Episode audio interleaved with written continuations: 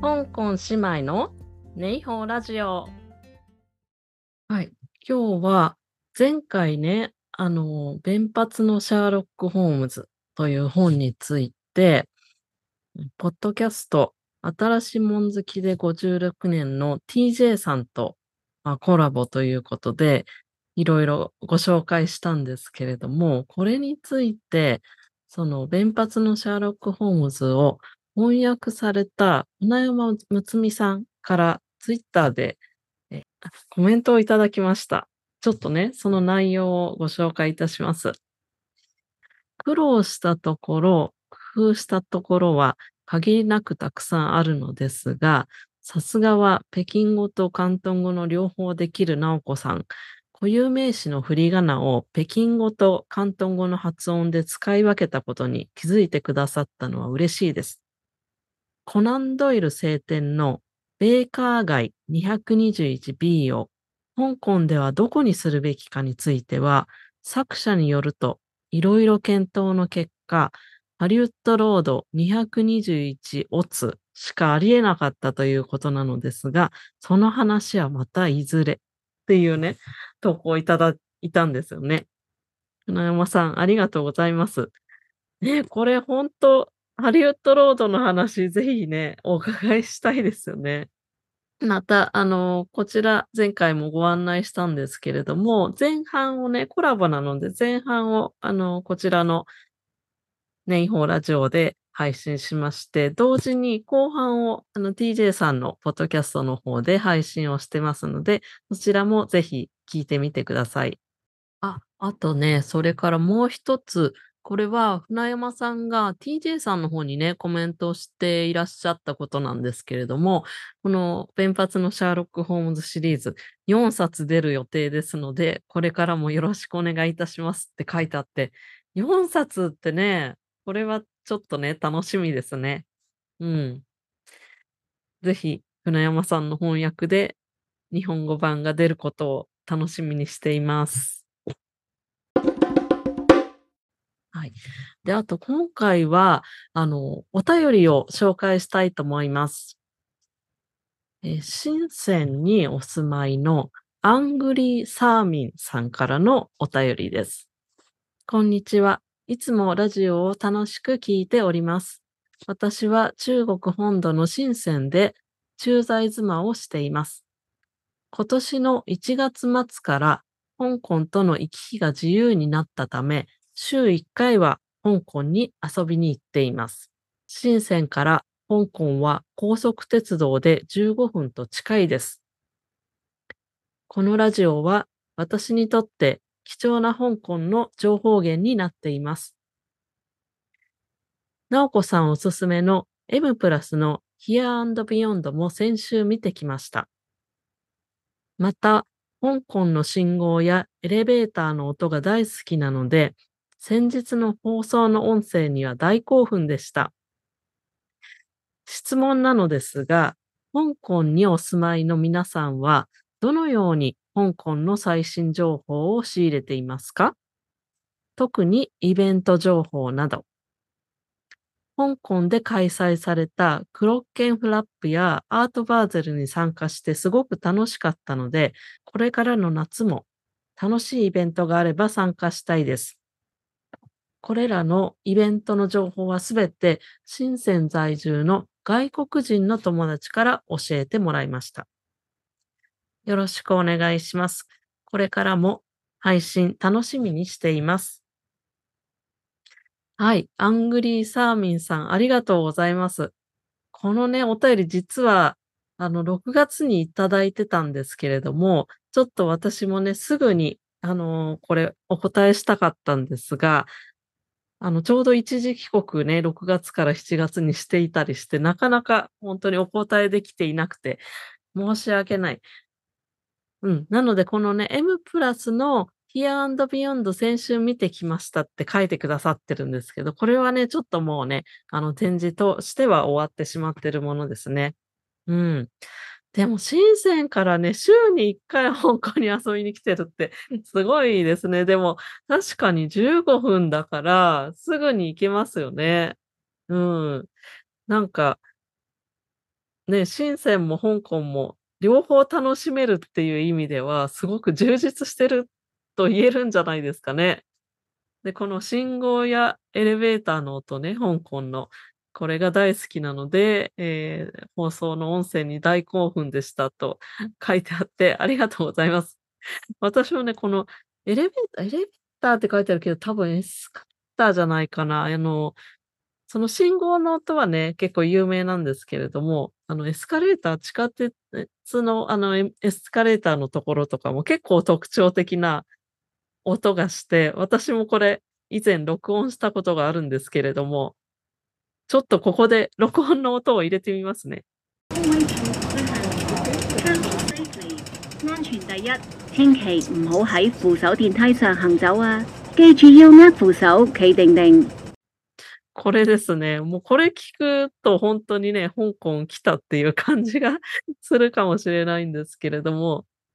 可愛らしい音ですよね。エスカレーターとかね、あと歩く歩道の音とかも特徴的かなと思います。で、この質問いただいた内容、香港の最新情報、イベント情報などをどこで仕入れてますかっていう話なんですが、私もね、いろんな、まあ、情報源から仕入れてるっていう風に言えると思うので、ちょっとご紹介したいと思います。で、まず一つは、あの、メディアですね。で、日本語メディアで言うと、ええ、香港 BS とか、香港経済新聞、ええ、香港レイ、PPW とか、そういったメディアがあるので、そのようなメディアは、あの、一通り目を通しています。で、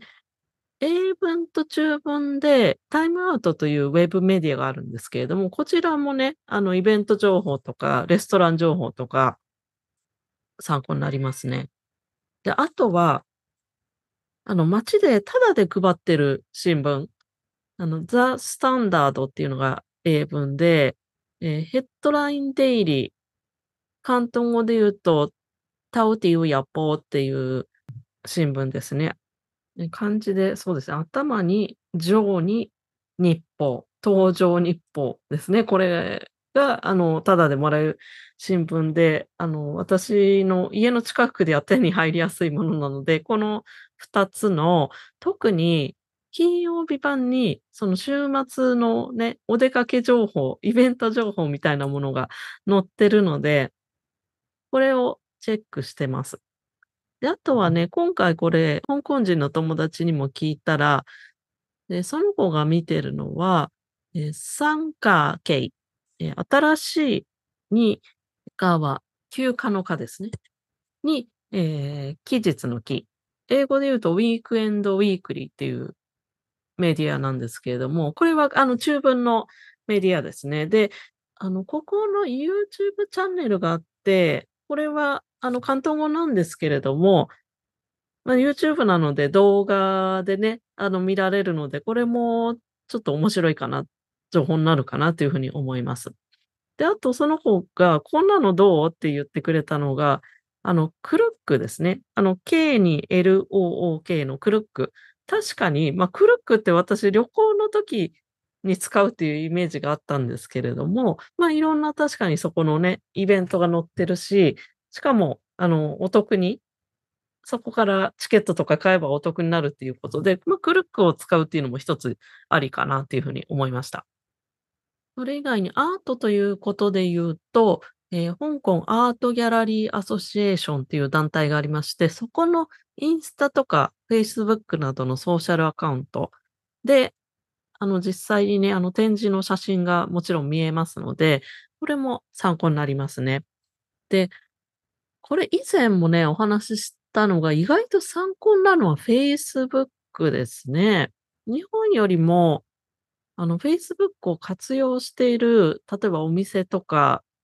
美術館とか、そういったところが多いようなイメージなんですけれども、その Facebook のそういったところのアカウント以外にも、あの、意外とね、Facebook の広告が侮れないというか、あの、私は Facebook の広告を通じて、の、知ったイベントとかも結構あります。で、あとは広告といえばね、街の、あの、街に掲示してある広告、ポスター広告ですね。これも結構参考になりますよね。あの、もちろん今開催されてるイベントとか、もうすぐ開催されるイベントのポスターが貼ってまありますので、えー、これは美術館とか音楽イベントとか、あとは映画ですね。映画のポスターとか、これも結構参考になるしてます。あとは思い切って、あの、会員になるっていうこともしていまして、例えば M+ プラスは会員になってるんですけれども、あの、そうするとね、いろいろやっぱりメールで、あの、イベント情報が送られてきたりだとか、その、メンバー向けの、あの、観覧時間とかそういうのがありますので、ま、そういったことで情報としても、あの、入ってきやすくなるというのと、あとは、ね、せっかく会員になったんだから元を取ろうっていう気持ちも 生まれますので、まあ、その気になる特に気になるところがあれば、あの、そこのメンバーシップを獲得するっていうのも一つの方法かなというふうに思います。あ、そうですね。私、あと M+ 以外だと、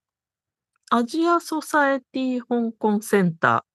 ー、え、アジア協会香港センターっていうとこも、ここもメンバーになってまして、ここはね、あの、以前、これ香港で好きな場所っていうところで紹介した、そのアジアソサエティ香港センターのこの建物自体、ま、建物というかその施設、周りの施設も含めて、あの、素晴らしいので、これはぜぜひね、一度行っていただきたいんですけれども、あの、香港香港島のね、あの、アドミラルティの中心に、こんなに緑豊かな 施設があるんだっていうのが驚きですし、緑のグリーンの効果が効果か、あの、心も 癒されるような場所なので、まあ、その場所自体も素晴らしいんですけど、教会自体いろんなイベントを行ってまして施設の中のギャラリーの展示っていうのもあるんですけれども、あの、アートバーゼルで、このアジア協会香港センターのメンバーが、その参加できるツアーがあったりとかね。あとは、あの、パラサイトで私、パラサイトっていうギャラリーで参加したことがあるんですけれども、このメンバー向けに、ま、このギャラリーでの展示を説明してくれたりですとか、そういったイベントもありますし、あとは、太極拳とかね、以前あの、参加してたのはゴングバスとかね、そういうような、ま、フィジカルのま、ワークショップ、こういうものも、あの、開催してるので、結構面白いですね。うん、こういうところも会員になってたりします。で、あとは、まあ、それ以外で言うと、まあ、こういったね、展示とか、あの音楽のライブとかを見に行った際に、まあ、気になる、そのローカルのアーティストがいたら、まあ、この人をとか、そのバンドとかをね、あの、インスタでフォローして、まあ、そういったところから情報を得るっていうようなこともしてますね。なので、まあ、どこか一つの情報源というわけじゃなくて、まあ、常に、ま、そういったいろんなものを見てあの、イベント等の情報はチェックするようにしてます。でもね、それでも見逃しちゃってるものとかもあるんですよね。私もさっきこの香港アートギャラリーアソシエーションのあの、ソーシャルアカウントを紹介しようとして、インスタを開いてみたら、これね、フォローしてるはずなんですけどまあ、たまたまね、もちろん全部、あのずっと見てるわけじゃないので、これミスしてたなっていうものを発見してしまって、あの、ブルーロータスギャラリーっていうね、ギャラリーがあるんですけれども、ここでね、6月末から7月末まで、グッバイ開拓アンサンキューっていう、え、開拓空港ね、昔の空港の写真展をやってたみたいなんですね、これね。見に行きたかった、残念。ということで、まあ、ちょっとね、もちろん全部のうん。情報は拾いきれないですけれども、なるべく面白いものは見に行きたいなと思って、いろんなメディアを参考にしてます。アングリーサーミンさん、お便りありがとうございました。皆さんも、あの、こんなね、情報を参考にしてるよとか、何かありましたら、ツイッターとか、あとは、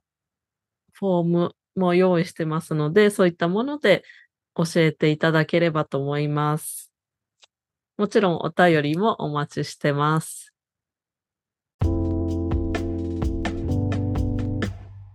ネイホーラジオでは皆様のお便りをお待ちしております。宛先は Twitter アカウントまたはポッドキャストの説明文に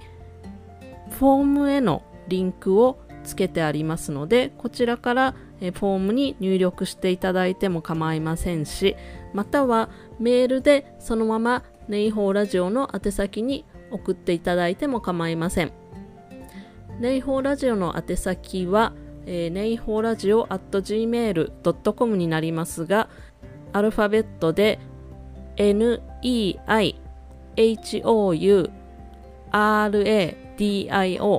at gmail.com になります。こちらにご連絡ください。では、ハチキン、下次见。またね